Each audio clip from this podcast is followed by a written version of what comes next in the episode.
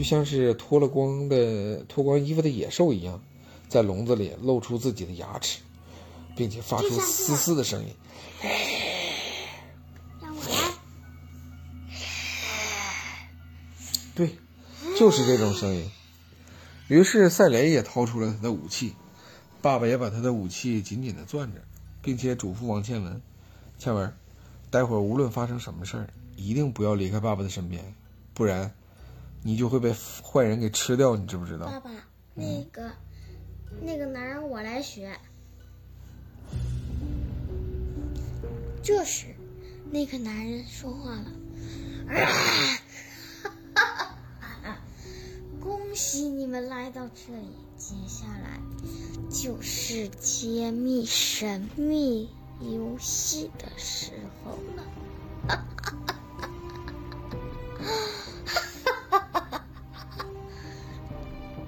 这样，这个男人又在不停的重复着这句话，但是说到说到半说到半句的时候，他却停住了。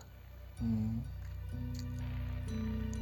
然后他的身上出现了赛雷的那个追踪器。对追踪器。然后这时，那个追踪器一般人都拿不下来，因为太重了。但是那个男人却轻松的拿了下来。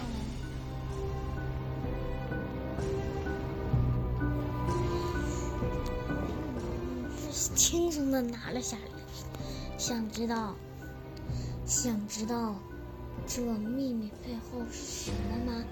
那就请继续讲吧。只见这个时候，那说话阴森的男人在怀里掏出了一个遥控器，他按了一下红色的按钮，所有的笼子咔嚓咔嚓咔嚓的全开了。然后，然后那些人比耗子还快的冲了过来。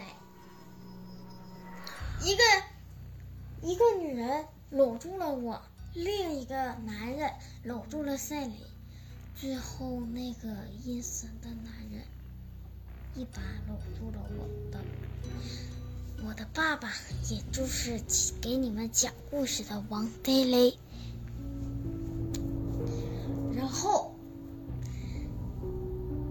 然后那些人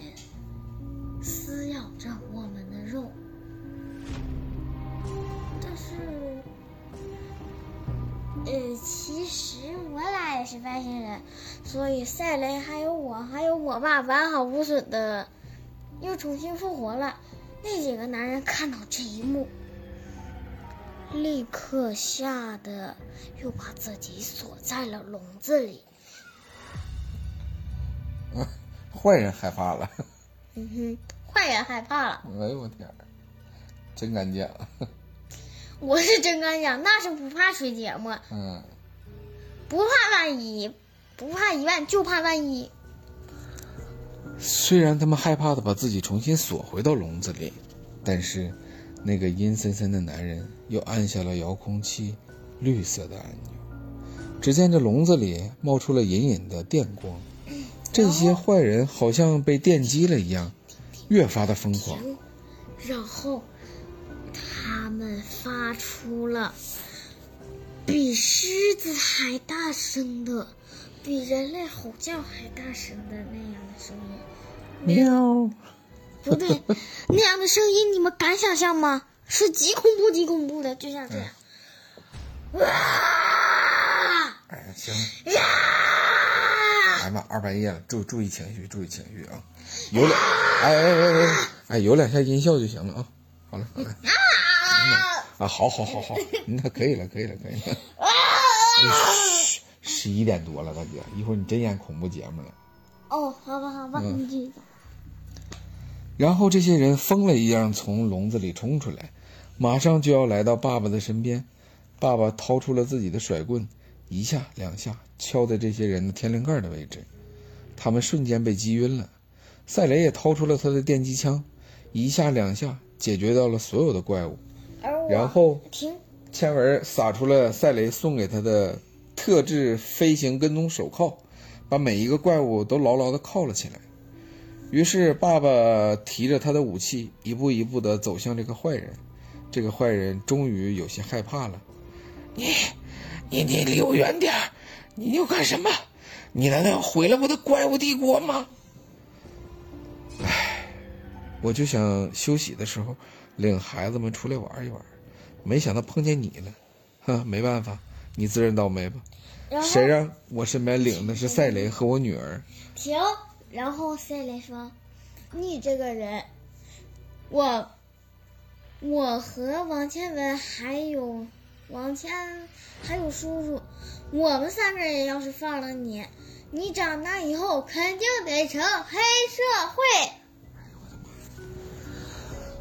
然后于是爸爸想到了一些电影的情节，那就是好人坏人都死于话多，所以爸爸没跟他说什么，只是上去很直接、很暴力，然后很杀伤性的几下把这个坏人撂倒在地，并且告诉千文把这个坏人捆上。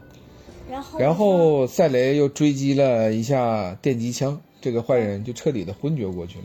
然后我，然后正当你俩刚要走的时候，我一把拽住赛琳，还有你，然后，然后我，我对那个坏人阴冷的说：“嗯，看你以后还杀不杀人？他没杀人，嗯，你在哪？哼，看你以后还敢不敢搞这种事儿？再，哎。”大哥，你这狠话也说的不够狠呢。就像爸爸说的，好人坏人都死于话多。